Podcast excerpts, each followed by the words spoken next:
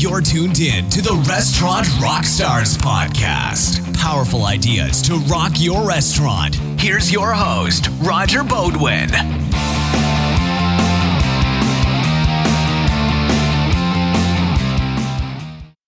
Welcome back to the podcast, guys. You know, I'm constantly amazed at the lightning speed of new technology, specifically with our, in our industry that's disrupting and revolutionizing the way we do business. So I'm super excited to introduce Mr. Kirk Moriello, who is the co-founder and president of a platform called Virturant. Now, Virturant allows you to set up a virtual ghost kitchen within your existing kitchen and then suddenly increase sales by casting a broader net. Suddenly you have 10, 12, 15 or more different brands that all sell the very same or similar menu items depending on your day part. You can do breakfast, lunch, dinner, or all three, all marketed through third party delivery platforms under different brand names that all have appeal to the consumer.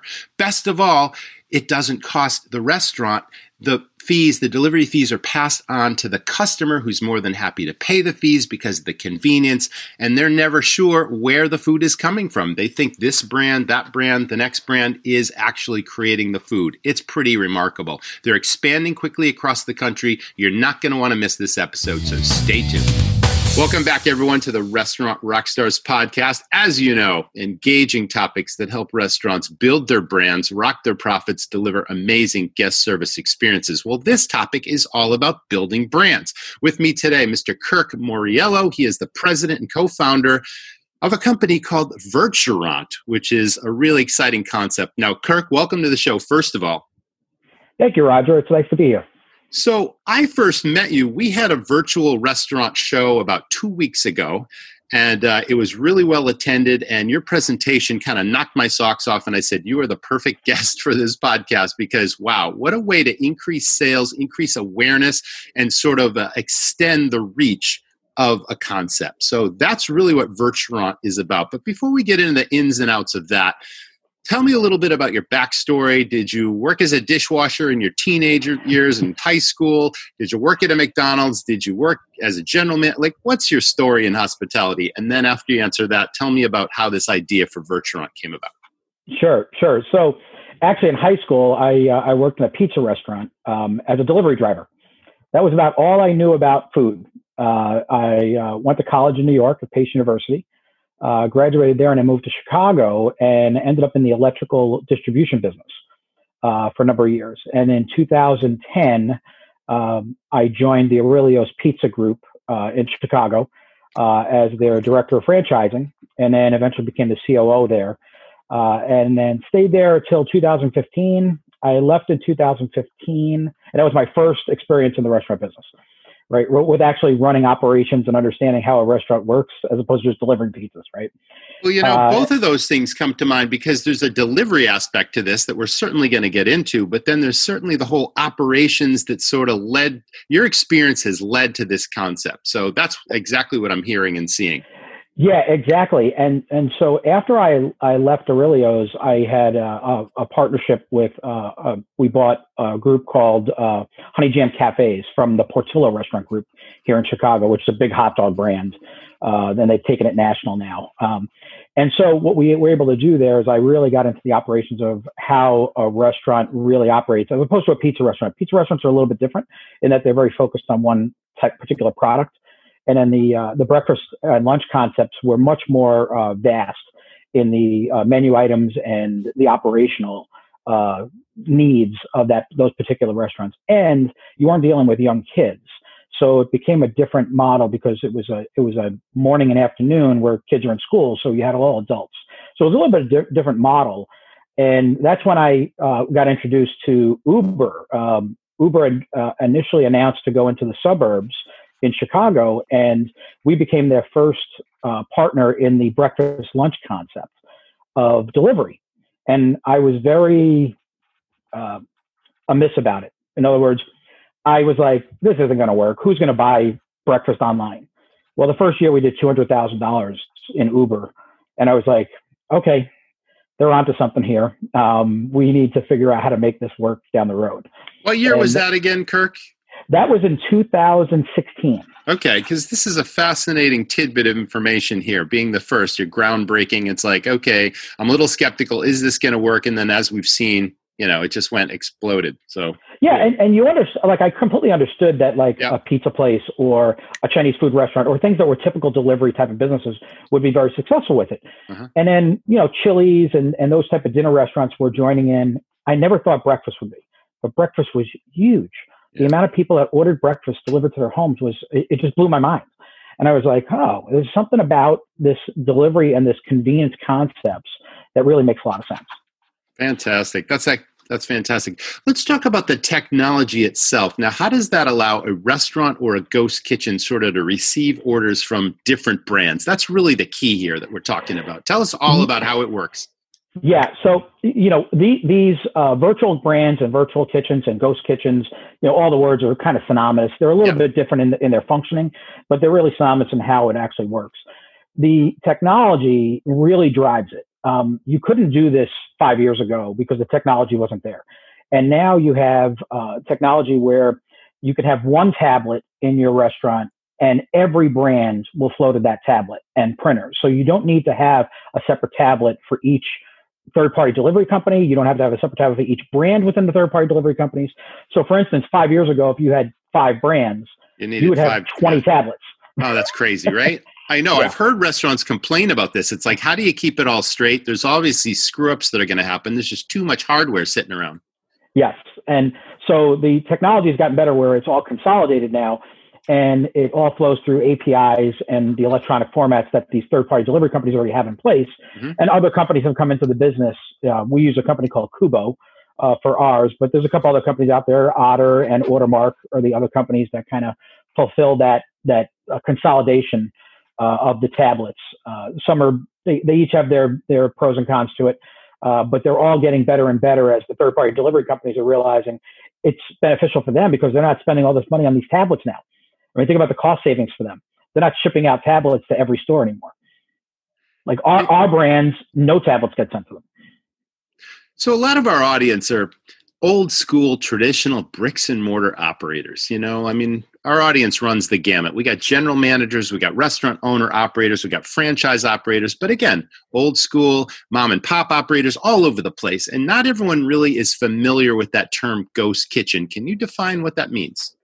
Yeah, so there's a there's a couple of different ways of defining it. Like a ghost kitchen in in the typical uh, uh, definition of it would be that you open up a location, a, a brick and mortar location, that then you run different brands out of that location for third party delivery on third party delivery apps or your own website, things like that. Mm-hmm. But you have the brick and mortar that you're doing it.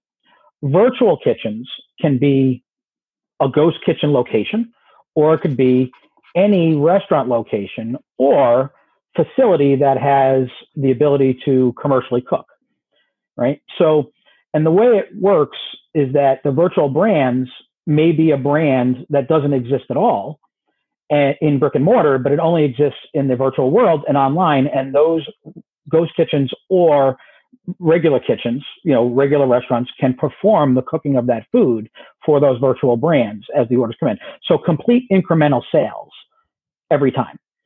And since what we did with Virturant is we went to market and we went to the local restaurants in different towns, and that's how we market it. And we bring it to those those businesses to bring incremental sales to their particular business, and they get a dedicated territory. So every order within a three, five, six, seven mile radius comes to them for that particular brand. And so it just opens up a whole world of orders that they didn't have before.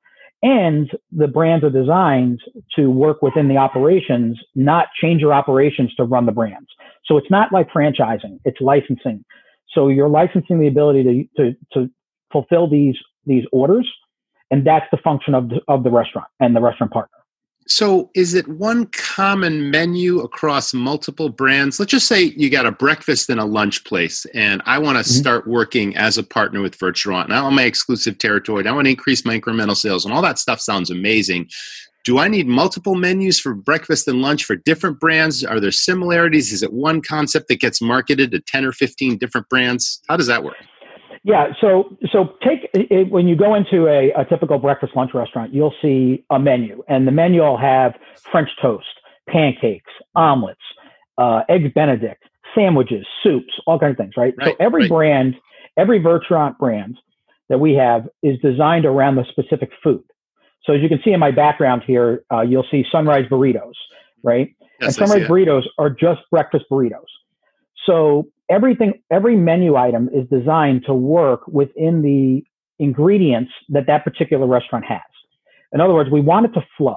We don't want you to have to stop your line in the middle of a busy day on a Sunday and say, "Oh, how are we going to make this burrito?"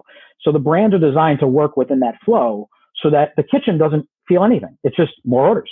That's it. Um, and and that's a that's a very key point to this because yes, I see that. a lot of a lot of virtual brands out there require you to buy their ingredients, require you to buy their packaging, require you to buy all these things, and now you have a big investment, but you also have the operational issues that come with it, right? In that now my guys got to figure out what package do I put it in? What is it? Is an order for this? Is an order for that? Is it a specific type of item? Do I have to prep a lot of things ahead of time now and find room on the on the line? And we kind of took that out of the process with with uh, brands. We made it so that there's little to no prep at all on items, uh, and we make everything so it's it's kind of a I, I call it a a fast fresh food concepts, right? They're they're all made fresh, but they can be made very fast. That's incredible. Let's talk about the packaging. Do we does a ghost kitchen or a bricks and mortar operation need 10 or 15 different branded containers depending on where the order came in from and how do we keep track of all that? Well, with Virturant brands, they don't. With some of our competitors in the marketplace, they do, depending on the type of brand it is. And you've seen brands that have brand names on them, and Right, they those right. those companies require certain packaging. With Virturant, we don't require that. So what we do is we've designed everything so that it fits within three or four different packaging items sizes.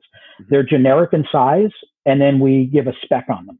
So the the restaurant operator can choose this particular item and find the spec on it. And then we have a, a restaurant partner, a, a fulfillment partner in the distribution world, a Performance Food Group that stocks all these items for them.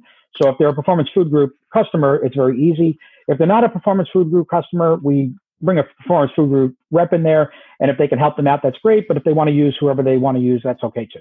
Fantastic. Guys, take it from me. From one operator to another, I'll tell it to you straight. Nobody likes greasy pots and pans.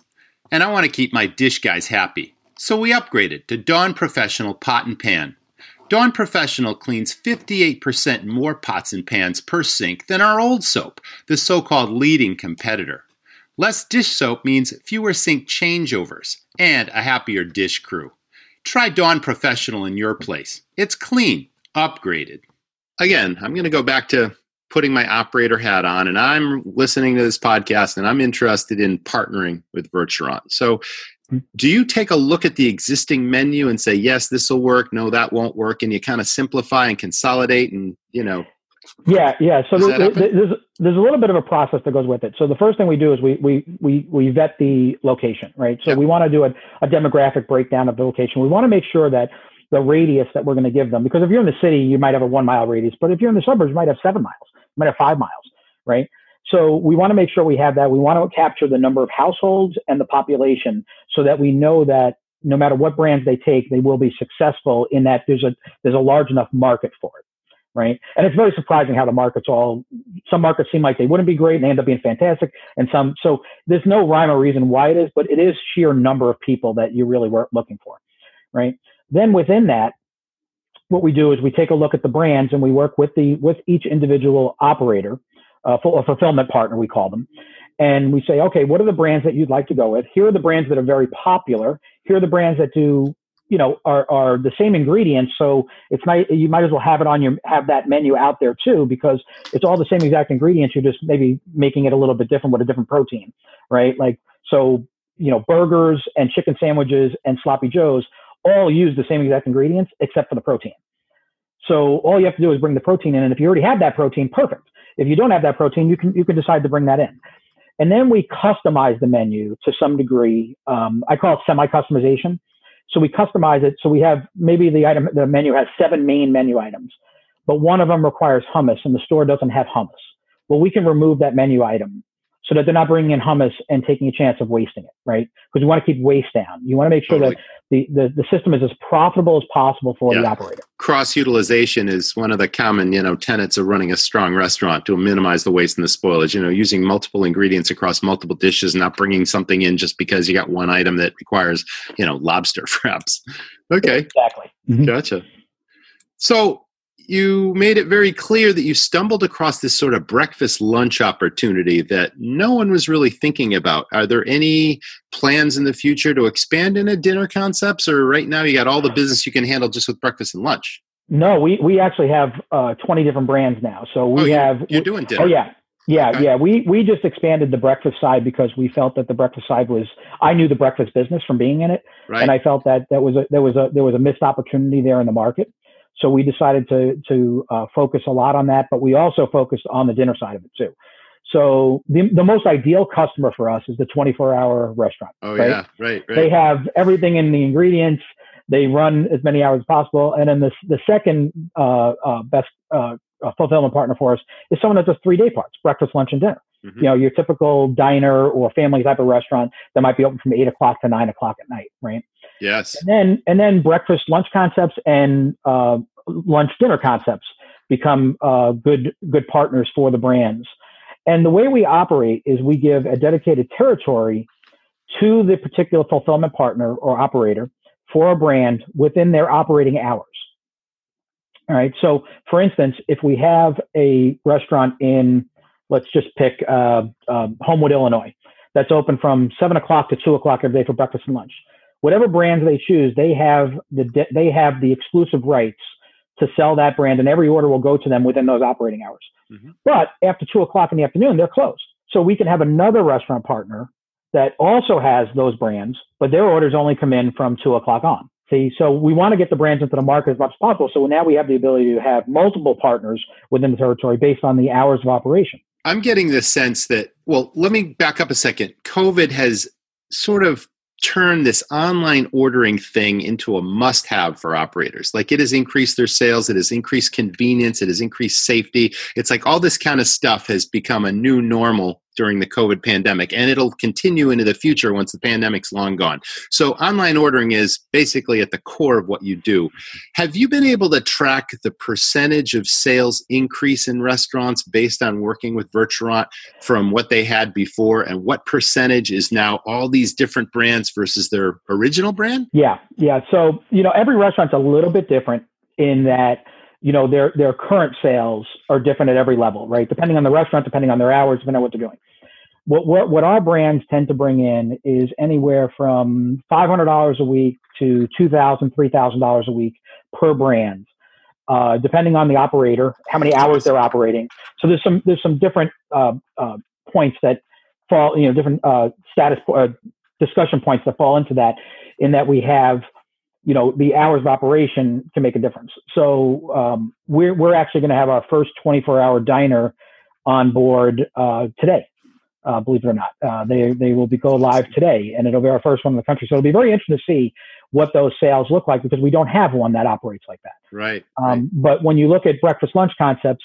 you know we have some restaurants that do forty thousand dollars a month additional sales, uh, and we have some restaurants that do six thousand a month additional sales. Just depends on the number of brands they have, their operating right. hours. So it's kind of all over the place.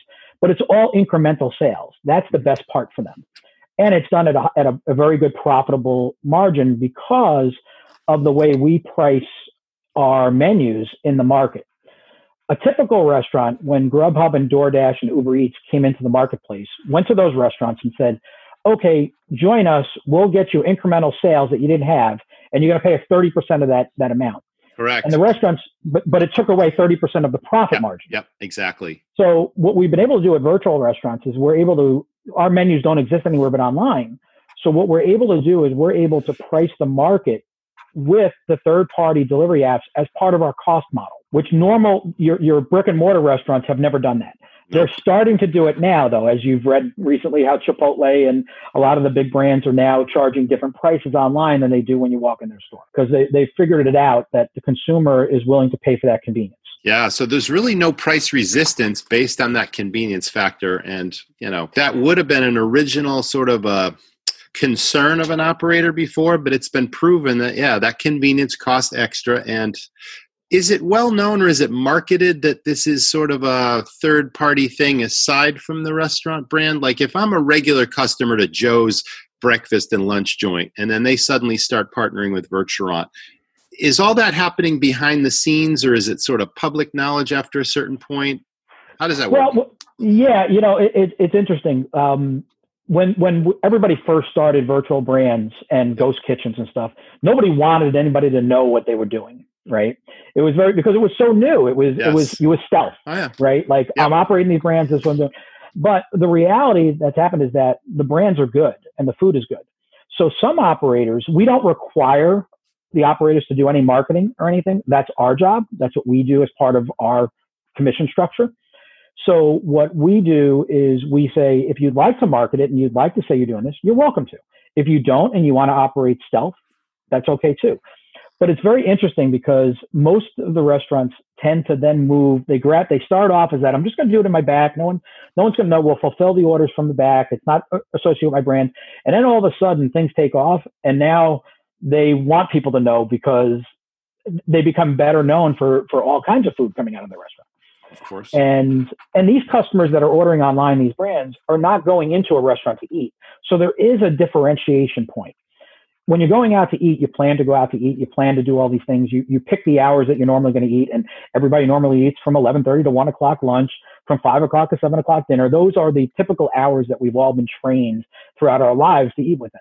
Well, online, it's a whole different world it's a convenience factor. It's I need something now. My stomach's growling. I need to order. Oh, I don't want to drive anywhere. I want to order. So it gives these restaurants an opportunity to gain these customers that would never be coming into their restaurant on that particular day, and they may never come into their restaurant at all. Right. right? But right. at least in that particular time period, in that particular day, at that particular moment, they're not coming to your restaurant. So now you have an opportunity to gain some sales without having to have have that out there. And your brand might be great online, but how great is it to have 10 more brands that come to your restaurant? It's unbelievable. Yeah, I mean that's the power of it right there. Like that's in a nutshell why our listeners should be paying attention right now because again, everyone wants to increase sales.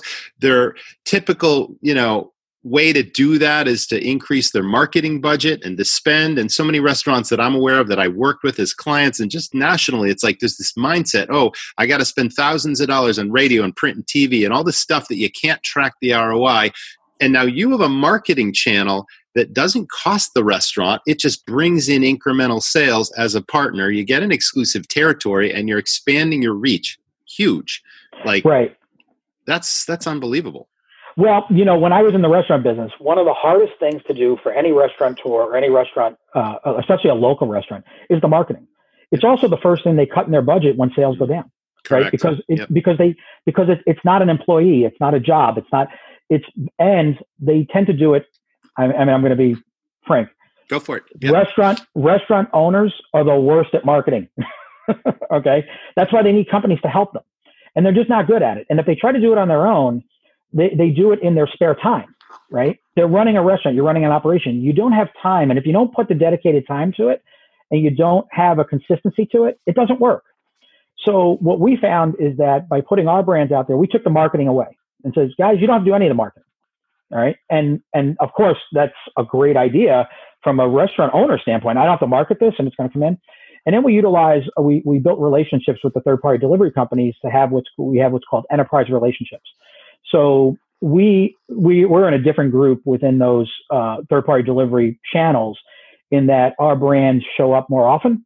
Our brands sit at the top of the lists uh, because we have marketing people within those groups that do the marketing for us, and they make sure that our brands show up in certain spots. So one of the things that everybody feels as a restaurant owner is, you know, that you I'm sure you've talked to restaurant owners and say, oh, I got 15%, you know, charge from Uber. That's great. Well, guess what? You're on page nine though. So you're not getting any orders, right? You're not getting new customers that are seeing your brand. You're not getting the benefit of that.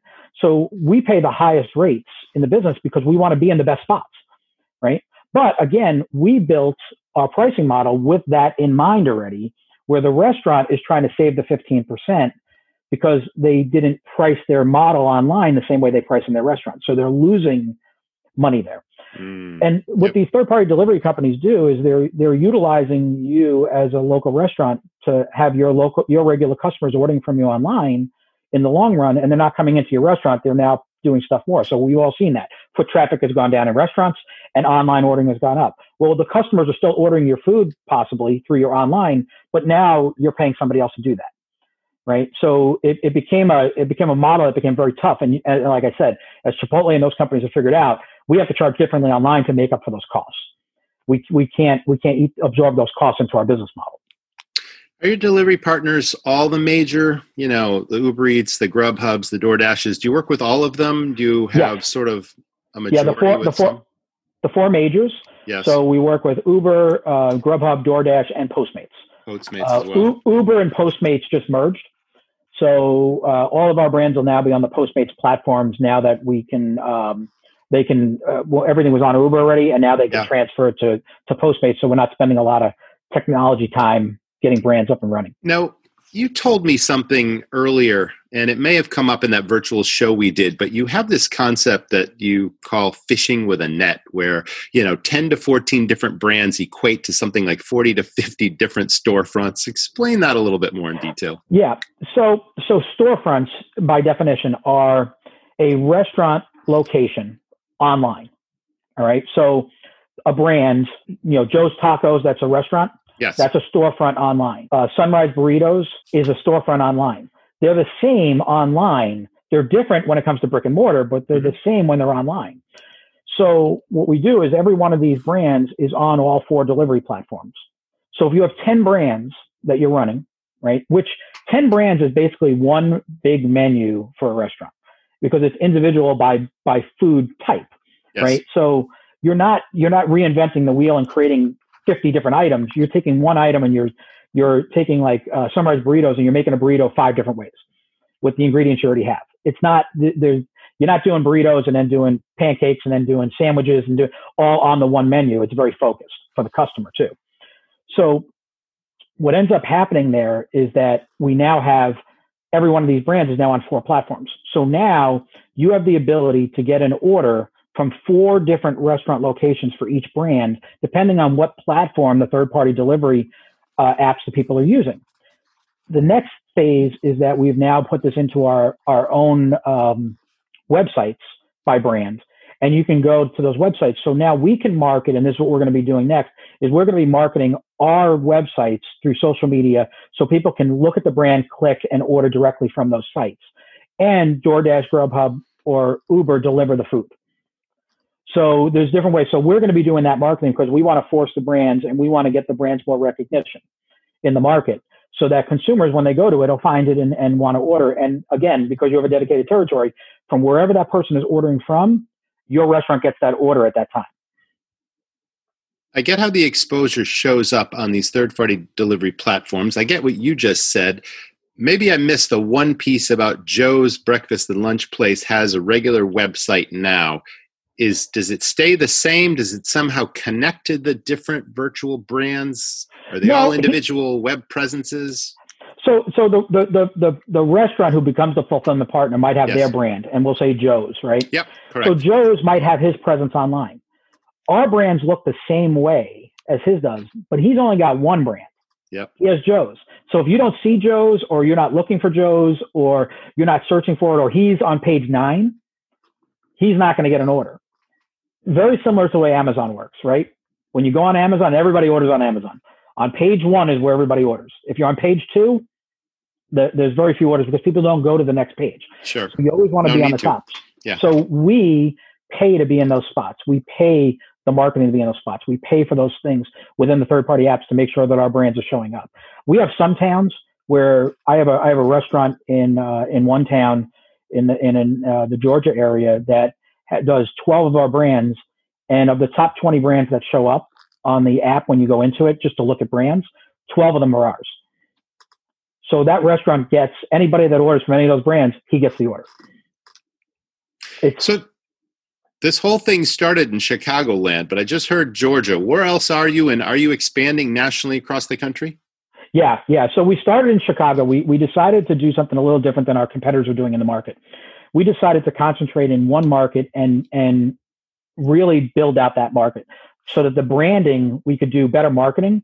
We could do billboard we could do radio we could do with different with different brands if we wanted to. So in the chicago market we have i think we have 45 partners now in the chicago market restaurants. And we cover about uh, 5.6 million customers okay with those those restaurants. And there's about 11 million people in the chicagoland market. So we're about halfway through filling that market with the brands right? So and and you can see how the math works right? You want to make sure your brand is available right? right. And delivery makes it easier because if you were building out franchises you'd have to put a brick and mortar place everywhere and it would take years. We did it in four months. Okay by bringing restaurant partners on and bringing a whole new model to somebody during covid which yeah. was which was very important during covid but this model works covid just supercharged and made, made it easier for me to sell it to somebody and say hey this is great we were selling it before and it was working it wasn't like COVID just supercharged and got people more into using the apps. Uh, and that's why it's here to stay. It's become habit now.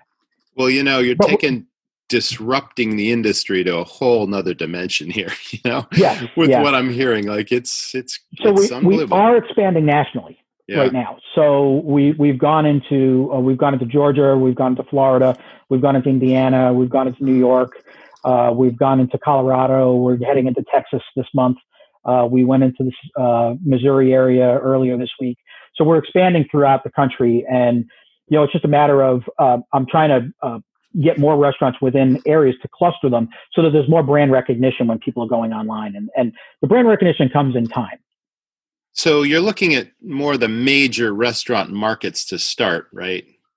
You know, it's it's interesting. The you would think that the cities like a downtown Chicago would do better than yeah uh, an outskirt of Atlanta, right?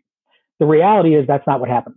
Um, the restaurants that tend to do better are the restaurants where there's less competition in the market.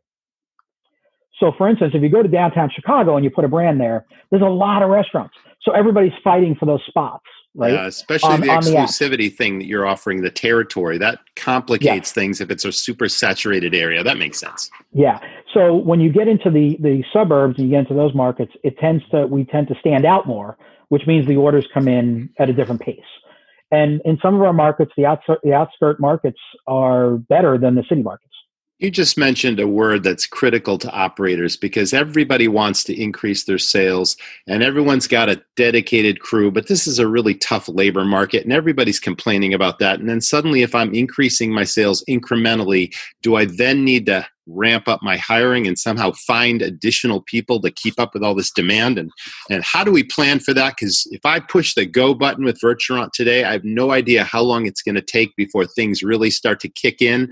And am i going to try and handle it with my existing crew or am i going to try to hire a couple extra people now to anticipate demand? Like what would you say? What's your advice for that?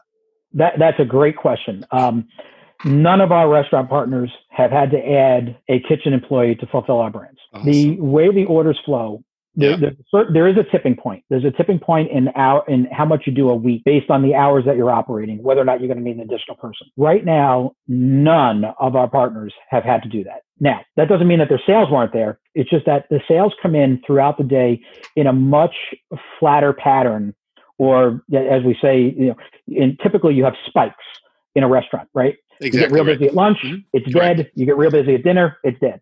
Online tends to come in in a much better curve. So you're getting orders when your staff is standing around doing nothing for those two hours between lunch and dinner or three hours. Now you're getting orders. And it may only be $100 an hour in orders, which is, you know, three orders, four orders. Sure. But it makes a huge difference at the end of the day for that restaurant. And I'm not talking about restaurants that are doing $7 million a year in sales, mm-hmm. right? Yeah. Restaurants that are doing $7 million a year in sales probably aren't going to be looking for partnerships like ours, right? But restaurants, your, your typical average restaurant, yes, because it can add incremental sales. I mean, we have restaurants that go from high end Italian restaurants to uh, hot dog and hamburger places that are doing $1,000 a day in sales in their brand and they're doing 1500 a day in Virturant. Like, so, and their staffs are able to handle it because it's more of a flow. It's an even flow as opposed to spikes that are happening. I think that's music to the operators' ears to hear that they can keep their staff productive. They don't need to ramp up, and it just gives people extra incremental work to do while the incremental sales are happening. That's excellent. Yeah, and one of the one of the things that tends to happen um, is that the restaurants start to look at okay, how are the orders flowing? What are we doing? And then if they have any issues with, let's let's say one day uh, uh, they have a huge funeral luncheon coming in at noon, and they know that it's going to be tough for the kitchen to get all the food out. The technology allows them to pause their orders on Virturant brands for that period of time. So they can pause their orders, no more orders will come in online. Mm-hmm. And then when they're through their rush, they can reopen it. And it goes right back online, all from the touch of a button on a tablet. So you can actually air traffic control this whole thing to work yes. seamlessly. Yeah, and, and what I always tell our partners is that listen, your restaurant customer that comes in the door is the most important to your business. All right. We're a new business model within your business. But our business model, you know, when you have someone sitting there waiting for their food and they're in the restaurant, it's a lot different than if somebody is going to get their food delivered to them three or four minutes later, right? Three or four minutes in the restaurant seems like an eternity, and, yes, and they're staring you down. Yeah, but someone yeah, at home is waiting for the delivery driver to come. Yeah. It, three or four minutes doesn't mean the same thing. Nope. So you need to understand how to manage that, and and and every restaurant does manage it really really well. It doesn't take rocket science. They, restaurant operators are great at what they do. And what we did with Virturant is we made it so that they can do what they do best make food. That's what we're great at as restaurant owners. We're not great at marketing. We're not great at figuring out how to get something online right. We're not great. We're great at making the food. Send me the order. Let me make the food. Well, and that's how it's set up. That's another key caveat. Um, you know, when you're hiring people and you don't know all the answers, you surround yourself with the best people. Same with marketing. Surround yourself with the best marketing opportunities. And you know that's the way to run a restaurant that's great what's the lead time to pushing the go button okay i'm joe's breakfast and lunch place and i'm really intrigued by what i've heard today and i really want to do this it's like how long before i'm up and running and give me the step by step so the step by step process is we we usually have a well we have the meeting or a zoom meeting or meet in person mm-hmm. uh, we determine what what you're looking to do within the first five days we then get you the different brands and the menus of each brand and we have a meeting to determine, okay, what brands are we going to go with and what customizations are we going to do? Because there's still some customizations besides the menu items. It's there might be sides that you offer in your restaurant that you'd like to put on those menus too, because they're highly profitable for you. Maybe you have, maybe you have pretzel bites, maybe you do mozzarella cheese sticks uh, that you want to put on there and get more movement out of it, and maybe you get a better price from your distributor then if you have more movement, things like that that can help your operations, right? Then we go over what drinks do you have? You know, uh, how are you going to want to serve those drinks? Do you do it in bottle? Do you do it by by uh, uh, cup, uh, what size cups do you use. We, we manage all that. We put it all together. We then mail we ship out your tablet and printer uh, for your for your operation, and that's all programmed already, ready to go. And then we once we have those menus done, we get them submitted up to the third party delivery apps. They get built, and you're up and running within 21 days from the time we we sign the sign the agreement. That's amazing. That's really fast. Yeah, it's super fast. Less than a month. It's, we're probably we're uh, you know I don't know what our competitors are at, but most of them are at like we're at three months from beginning to end. We we've got it down to uh, 21 days now.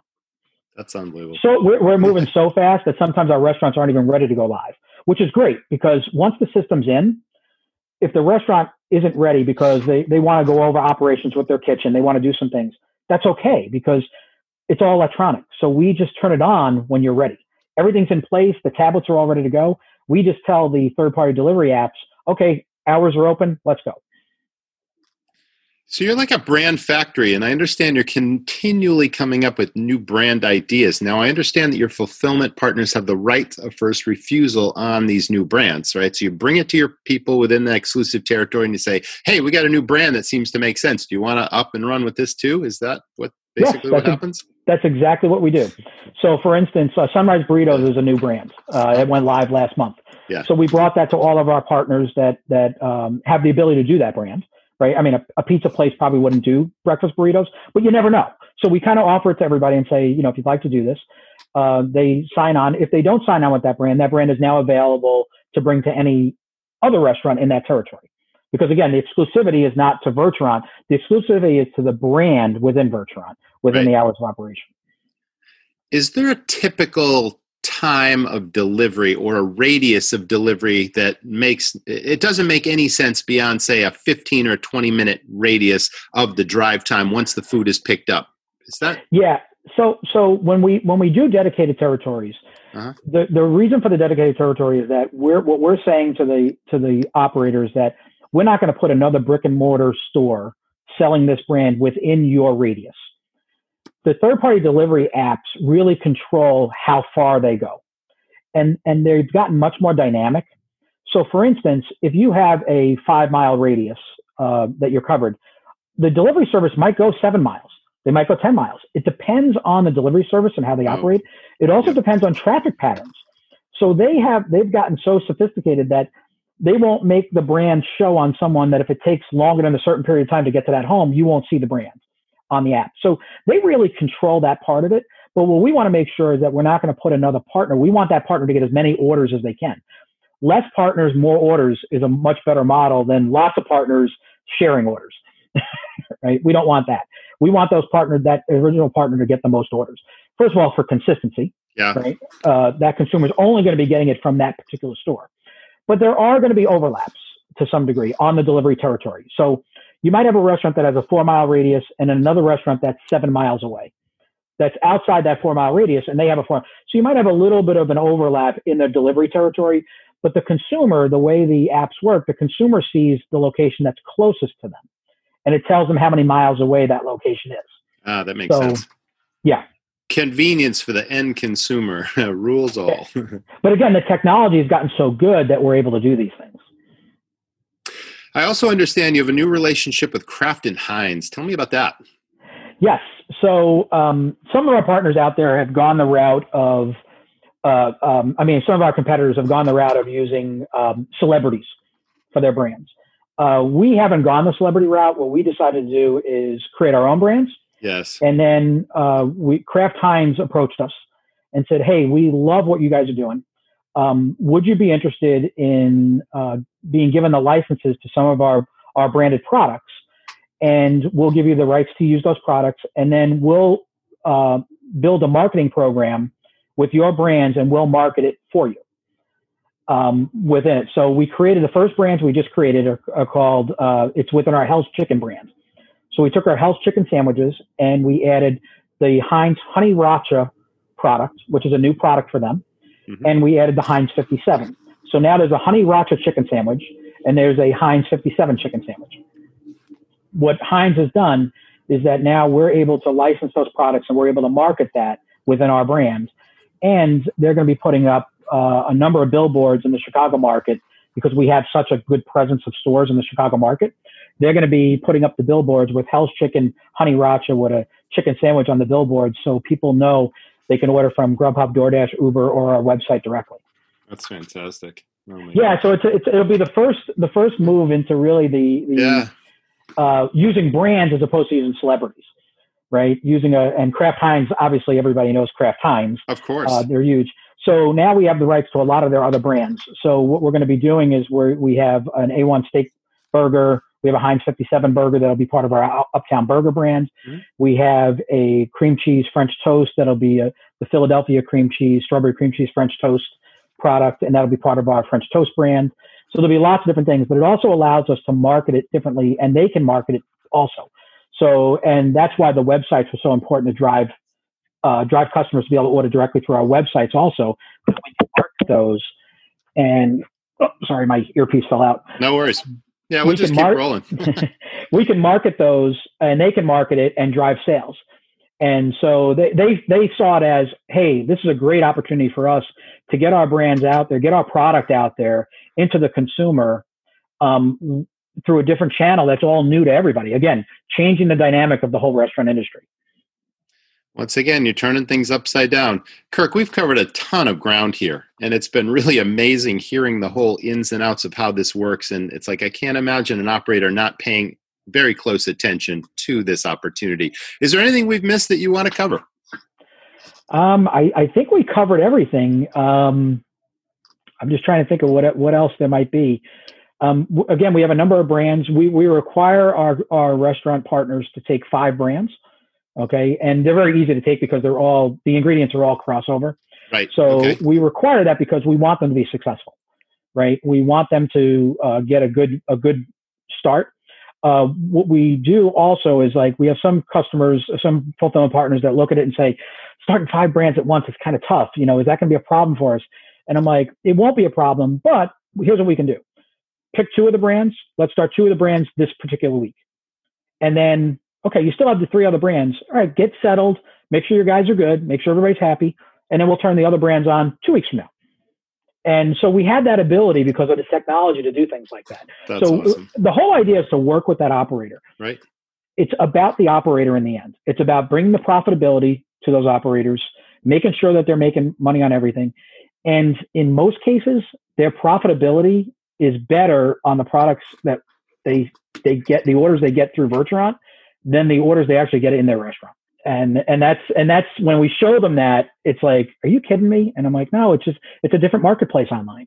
It's a different pricing level. This has been awesome. I so appreciate you being a guest on the podcast, Kirk. You've brought this whole thing to the forefront and the technology. It's amazing how technology just keeps moving forward and how it literally turns things upside down. Like I said, it disrupts industries, it improves efficiencies, productivity, sales, all that kind of stuff. And you're kind of at the heart of that. So thank you Yeah. for showing up. And, you know, it's it's funny. One thing to add is that you know we when we started the company, you know, a while ago, we um, we were looking trying to figure out okay, who are we going to hire? What are the different spots that we need? Mhm. And in a matter of the last six months, the technology has changed so much that some of those jobs that we thought we needed are literally obsolete now. So it's it's even a challenge on our end, and restaurants are running into the same challenges, right? And and that's where people are walking in, and we're we're running into the same challenge of okay, what are we going to be needing? You know, is the technology going to move faster than where we're at? Things like that, and we're always staying ahead of it with our par- our our different technology partners we use. And you probably have your own dedicated IT team that stays ahead of all this too, right? To make sure Uh, everything is smooth and seamless. Yeah, we we we use we use a lot of uh, third. Uh, we use a lot of um, and we outsource a lot of that. Yep. Um, to make sure because the the they're much more adept at it at this point, and we Yeah, kind of they're the experts, right? They're the pros. yeah, and we're the experts on the restaurant side, so we've actually helped them um, become better because we go to them and say, hey, here's the different things that we need. Here's what restaurants really need. And these technology companies don't really know that because they they're not in that. They didn't hire somebody. They hired technology people, which is great, but you need somebody in that in that group that says, no, this is what a restaurant really needs. This is how it needs to show up on a ticket. This is how it needs to print. And you know, you can't you just have a technology guy say that. You have to make sure that the you have somebody that understands a restaurant operation to get that correct. That is unbelievable. Well, thank you again for showing up and being a part of the Restaurant Rockstars podcast.